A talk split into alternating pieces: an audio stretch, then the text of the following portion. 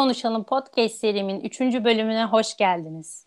3. bölümümün konu Friterm Yalın Koordinatörü Hakan Acar. Hakan Bey merhabalar, hoş geldiniz. Nasılsınız? Merhabalar, mükemmelim, hoş buldum.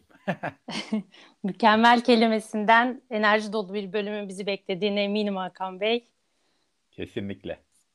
Hakan Bey, kısaca kendinizden bahsedebilir misiniz? Ee, ben biraz soğana benzetiyorum insanın kendisini anlatması. Özünde nesin, katmanların neler diye. Özümde samimi, doğal, 1978 doğumlu, e, Samsun Bafralı sıradan e, bir insanım. Ama sıfatlar dediğin zaman da işte okulların ve iş hayatının vermiş olduğu sıfatlar oluyor. Orada da İstanbul Teknik Üniversitesi Uçak Mühendisliği. İşte e, iş hayatında da e, en alttan en üste kadar hem dikeyde hem de yatayda bir sürü süreçte çalışmış. Hem yöneticilik yapmış hem de mühendislik yapmış. Ee, birisiyim diyelim. Şimdi de e, kurumsal bir firma olan Freetern firmasında yalın dönüşüm koordinatörlüğü yapmaktayım. Evliyim, iki çocuğum var. Bu kadar. Süper Hakan Bey teşekkür ederiz.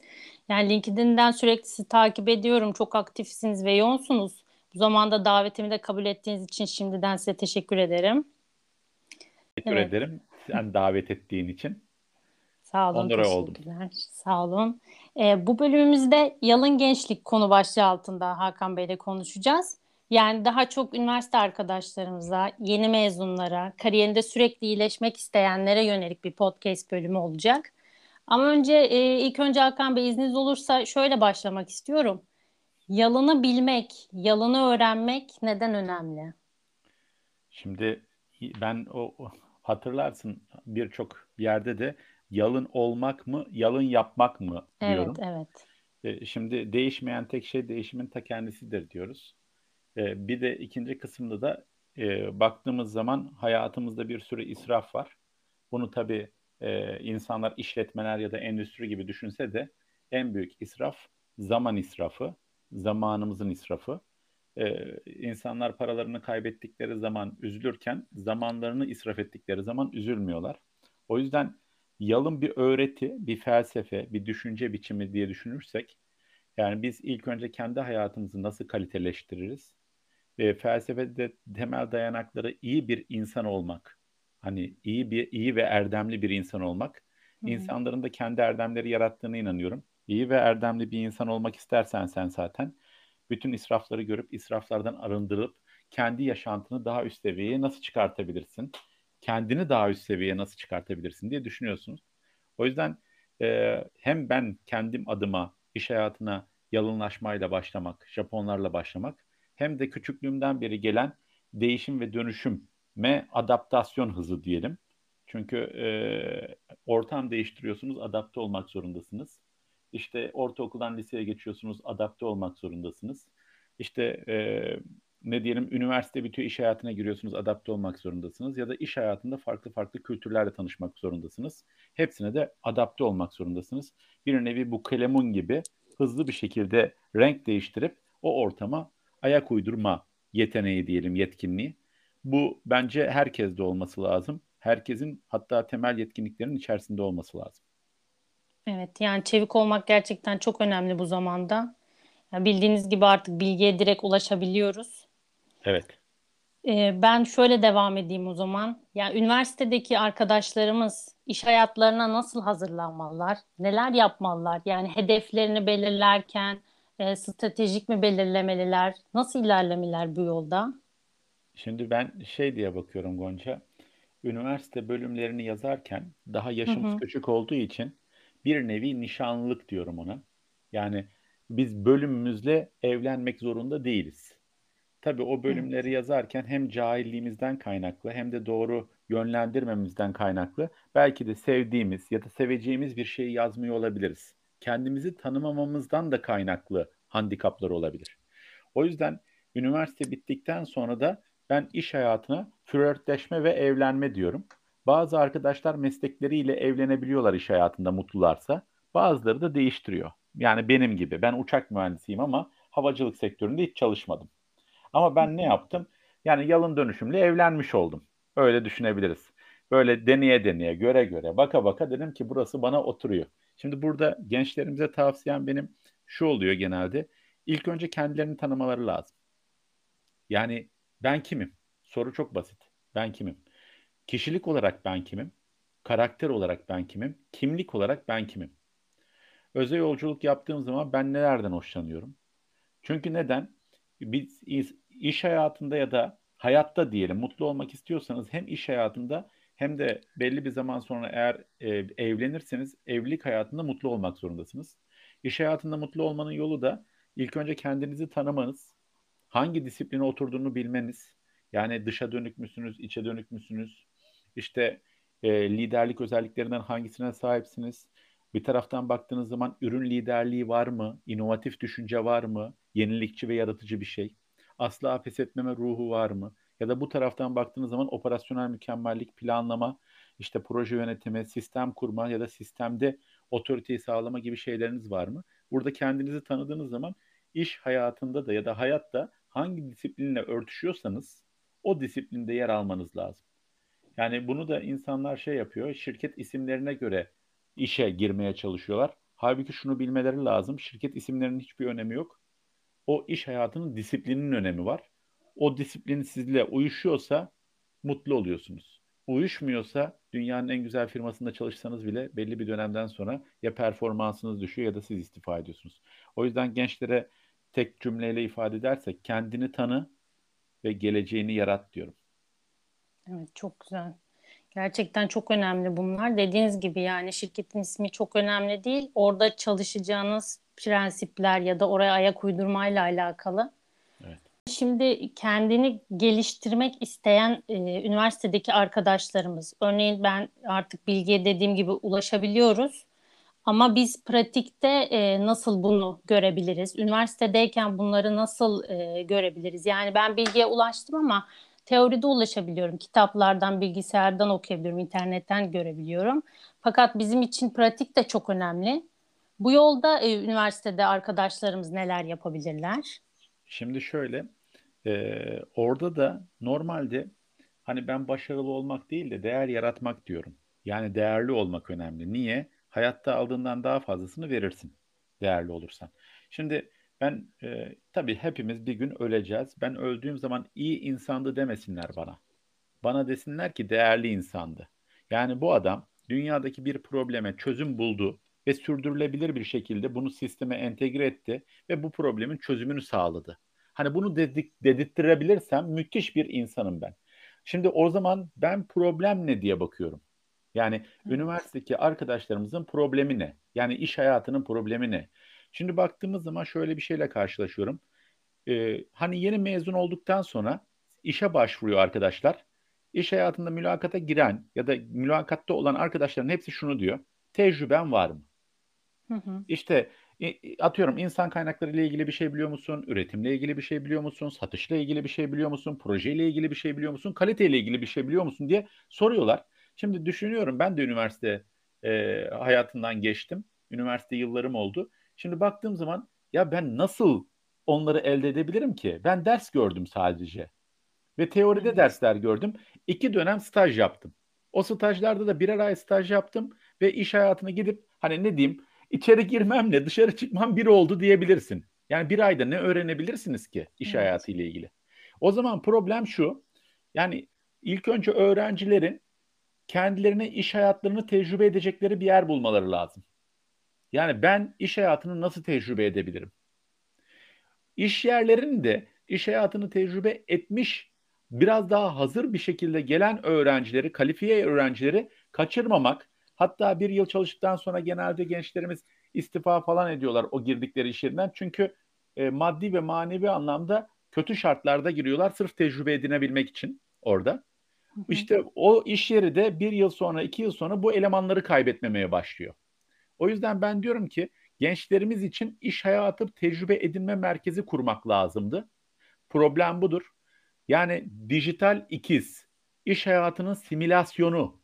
Düşünebiliyor musun? Evet, iş hayatı bir olur. işletme, bir işletmede neler var? İnsan var, süreç var, değil mi? Evet. Bir de hani bu süreçlerin içerisinde iş akışları bilmem neler şunlar bunlar var ama bir görevler, tanımlar işte talimatlar, prosedürler var. Bir de baktığın zaman teknoloji var. Şimdi sen bunları dijital hayatta, dijital ikizde, simülasyonda bir araya getirip yapabiliyorsan işte insanlar e, dijital ortamda iş hayatını tecrübe edinmeye başlayabiliyorlar. Bundan kastım ne? Airbnb'nin konaklama yeri yok ama dünyanın en büyük konaklama merkezi. Değil mi? Doğru. Uber'in aracı yok ama dünyanın en büyük işte kiralık araç firması gibi düşün. Yani servis veriyor. Şimdi bu kısımda da bu problemi tespit ettikten sonra senin bir fabrikan olmasına gerek yok, bir işletmen olmasına gerek yok ama dünyanın en büyük işletmesi olabilirsin. Çünkü 15 kişilik bir atölyede ISO 9001-2015'i uygularken, sistem uygularken ya da sistemlere entegre olurken, süreçleri varken 1500 kişilik bir fabrikada aynı sistem ve süreçlere tabi. Evet. Sadece ölçek büyüyor. O zaman baktığın zaman sanal dünyada neden dijital ikiz olmasın dedik? Neden iş hayatının simülasyonu olmasın dedik? Gençlerimize iş hayatını tecrübe edinme merkezi ya da iş hayatı tecrübe edinme akademisi gibi bir platformla da ilgili çalışmalar yapıyoruz. Çok iyi Hakan Bey. Gerçekten çok önemli bir konu bu. Hani ben de üniversitedeyken açıkçası bu tarafımın eksik olduğunu düşünüyordum. Yani bu konuda da geliştirmek istiyor. Birçok arkadaşımız kendine değer katmak istiyor. Yani sizlerin bu şekilde öncelikli e, yapmanız bu konularda yönelmeniz gerçekten bizler için çok önemli. Gonca küçük bir şey gireyim araya. Tabii. Bilirsin ama biz ortaokul ve lisedeyken dershaneler yoktu ve üniversiteye hazırlanıyorduk ilk etapta.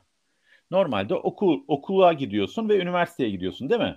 Hı Ama hı. dershane denilen bir kavram çıktı. Onlar da dedi ki biz sizi üniversiteye daha iyi hazırlarız. Okulun verdiğinden bir paralelini de bizde veririz. Daha iyi pekiştirirsiniz. Hatta farkındalık katarız dediler. Ve biz okurken, lisedeyken dershaneye de gitmeye başladık ki üniversiteye daha rahat girelim diye. Şimdi evet. şöyle düşün, üniversitede okurken iş hayatına daha rahat girebilmek için yetenek ve yetkinliklerini geliştiriyorsun. İngilizce öğreniyorsun, değil mi? Yani öğrenmem lazım çünkü iş hayatı istiyor diyorsun. Aynısından bir paralelinde de iş hayatı tecrübe edinme akademisine gitsen, değil mi? Orada iş hayatının kalitesini görsen, iş hayatındaki proje yönetimlerini görsen, iş hayatındaki e, ne diyeyim insan kaynakları işini görsen, değil mi?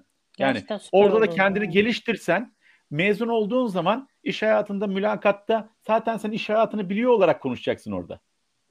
Doğru, doğru. Yani bu iş hayatındaki mutlulukla da çok önemli ilk evet. başta dediğiniz. Hem mutlu da olacağız bildiğimiz bir evet. şeyi yapacağımız için. Ve simülasyonda insan kaynaklarında biraz simülasyon yaparken bir bakacaksın ki orası bana göre değilmiş. Ha, evet, Gideceksin kalitede doğru. yapacaksın. Bir bakacaksın ki kalitede bana göre değil ama üretim tarafında yapacaksın. Aa ben burayı sevdim. Hani dediğin zaman mezun olduğunda şunu bileceksin. Ben iş hayatında üretimde çalışmam lazım. Aa, süper olur. Açıkçası şu anki gençler yani iş hayatına başlıyorlar. Yani bu bana olmadı deyip iş değiştirenler birçok evet. arkadaşım mevcut. Yani e, kariyerini ilerletmeye çalışıyorlar açıkçası. Eğer böyle bir platform olursa da süper olur. Var. Kurduk. Bir buçuk yıldır geliştiriyoruz. Süper ee, Hakan Bey. Young diye Adı? you, you New Generation yani Young yani Young dediğimiz zaman genç demek. U kısmını ayırdık. N ve G'ye New Generation dedik. Bunu da ben demedim.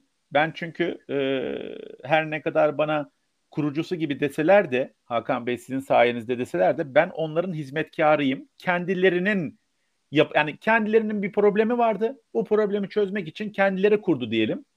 Ve arkadaşlarım bu. You New Generation dediğimiz oluşum e, ilim ve irfan ekseninde iş hayatı tecrübe edinme merkezi oldu.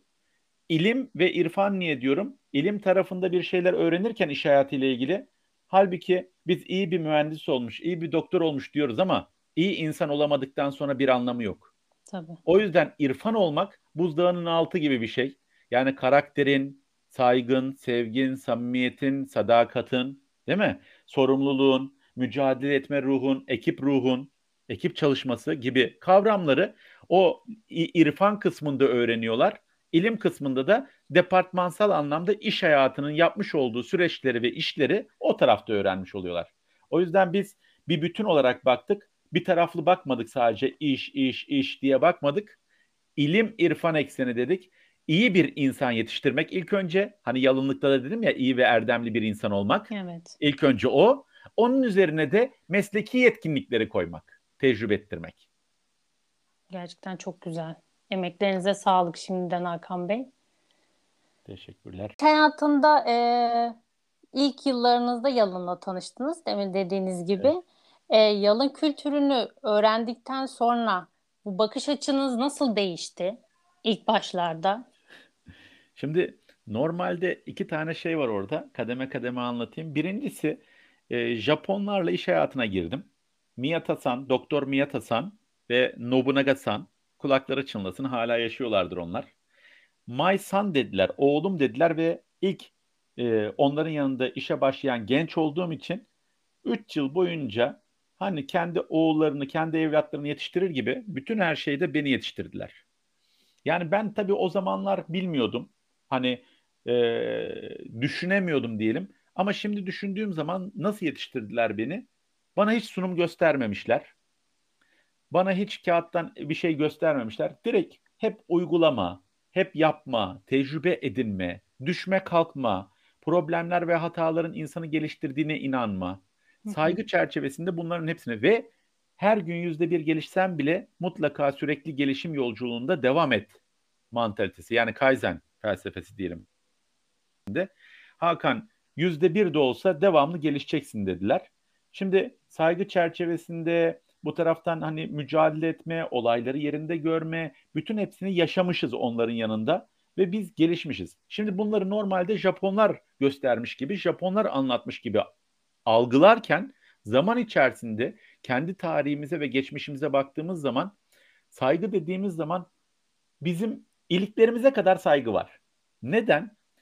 Senin vatanını işgal etmeye gelen yani düşman askerleri dediğimiz askerler yaralandığı zaman senin Türk askerin onu kucağında taşıyor.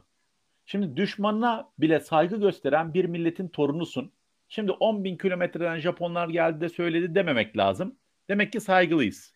Hatta babaannemizin, dedemizin elini öper, onların yanında oturmamızı düzeltir. İşte bir sürü şeyimiz var. Yerimizi veririz, dolmuşta, otobüste, yolda selam veririz değil mi? Evet, evet. Biz zaten saygılıyız. Yani e, muhtaç olduğumuz kudret damarlarımızdaki asil kanda geziyor diyorum. Gerçekten öyle. Bu bizde var.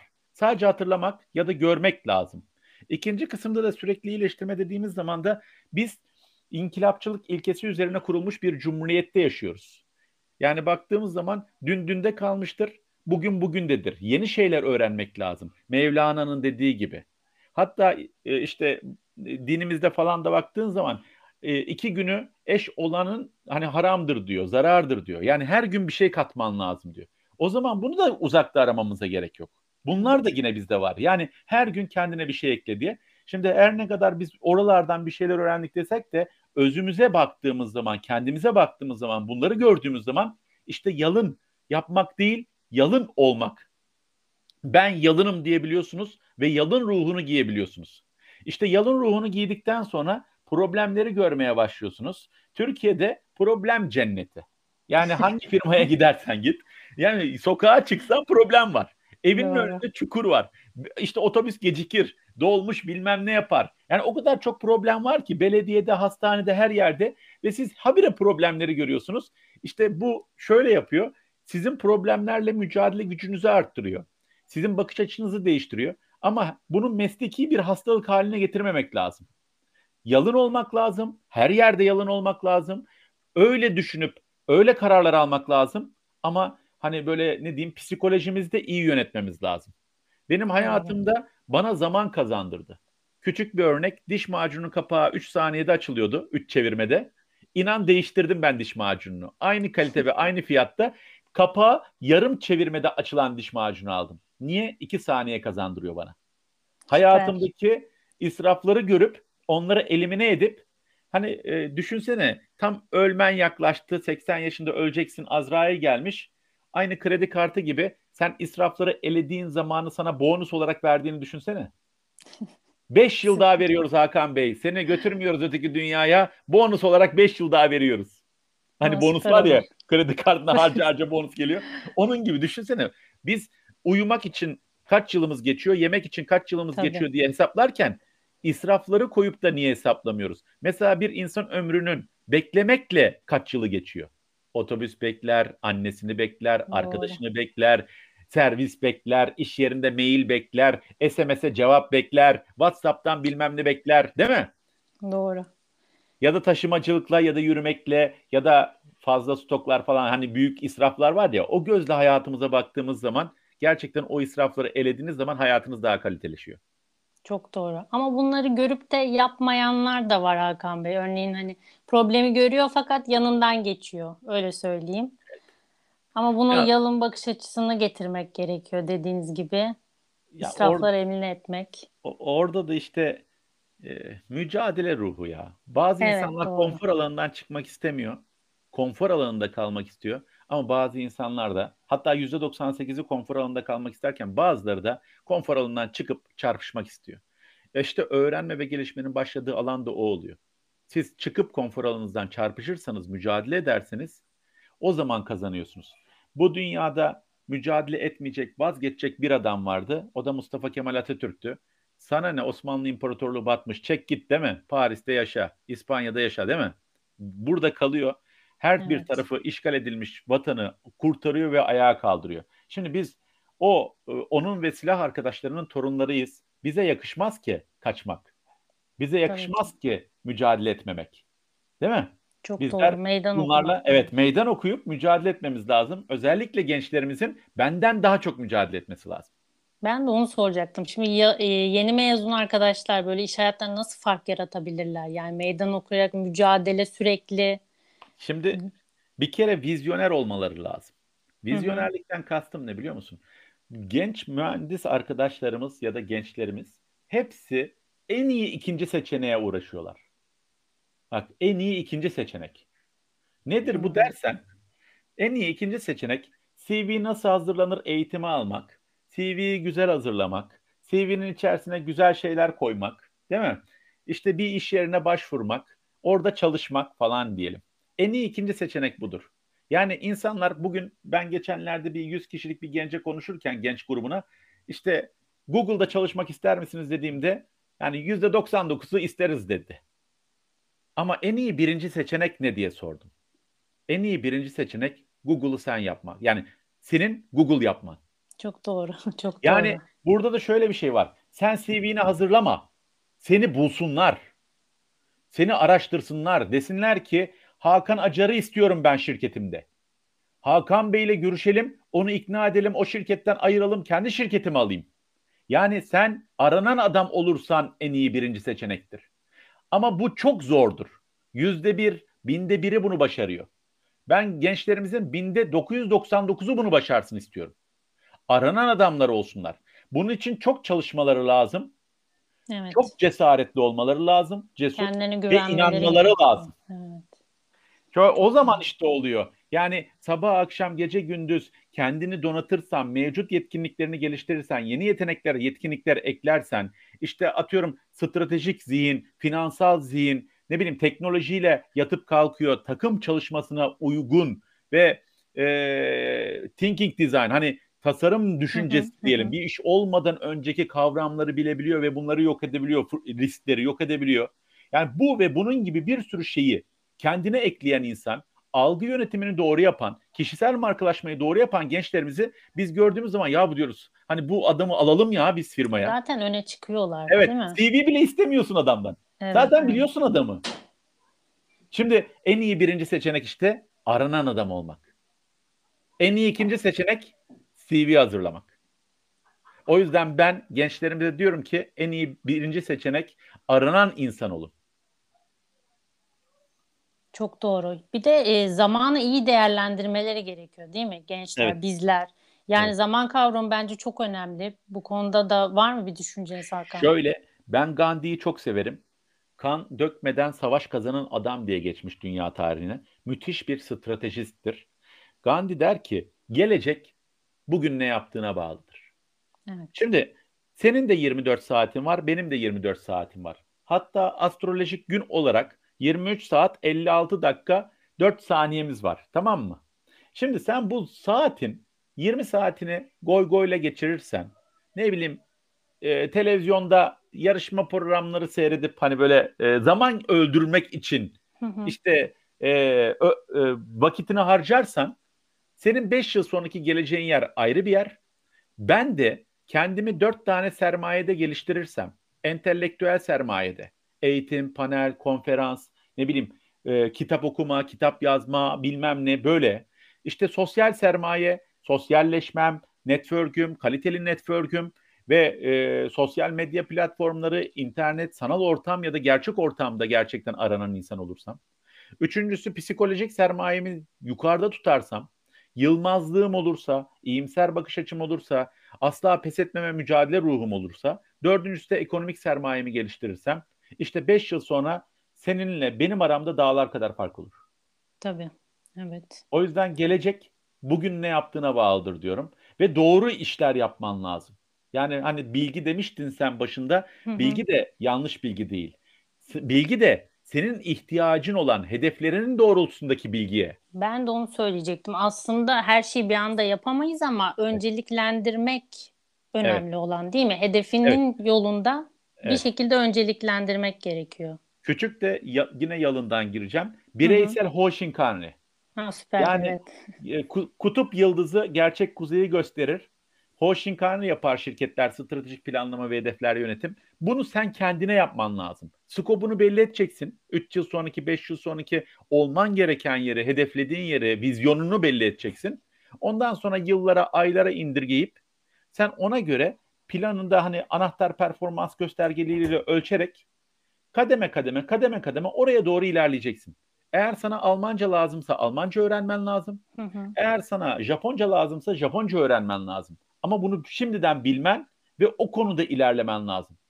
Japonca öğrenmen gerekirken İtalyanca öğrenirsen bir anlam ifade etmiyor. Odağını doğru seçmen evet. gerekiyor. Doğru. Hedefini belirlemen, o yönde ilerlemek gerekiyor. Haklısınız. Kesinlikle. Haklısınız Hakan Bey. Peki böyle son eklemek istediğiniz, çok önemli dediğiniz gençlere bir tavsiyeniz var mı? Ya ben Aslında Türk, çok şey söylediniz. Çok, e, evet, ben evet. Türk gencinin her şey yapabileceğine inanıyorum. Evet. Gerçekten çok zekiyiz, çalışkanız. Hani bir Türk dünyaya bedeldir ki cümlesi boş yerine söylenmemiş. Ben şundan bıktım artık. Yani Amerika'da bir adam yapıyor, Almanya'da bir adam yapıyor, işte İngiltere'de bir adam yapıyor ve biz bunları sunumlara koyuyoruz. Ben sunumlarımıza koyacak Türk gençleri istiyorum. Onların değil, hani bizim buradan çıkıp dünyaya mal olacak, dünyada ses getirecek gençler istiyorum. Yurt dışından insanları çağırıp çağırıp burada onları dinlemek yerine bizim insanımızı yurt dışından davet alıp onlar dinletme yani onlar dinlesin istiyorum. O yüzden e, öğrenmede de artık fırsat eşitliği hemen hemen olmuşken dünya vizyonunu katıp kendilerini en üst seviyeye taşısınlar ve gerçekten bunu başarsınlar. Çok haklısınız. Çok doğru Hakan Bey. Çok teşekkür ederiz değerli katkılarınız için. Gerçekten çok güzel, verimli bir podcast oldu. Ben teşekkür ediyorum davet ettiğin için, onore ettiğin için. Küçücük de olsa dokunabilirsek insanlara ne mutlu evet. bize. Evet, çok sağ olun. Çok teşekkürler. Görüşmek dileğiyle. Bir sonraki podcast'te görüşmek dileğiyle.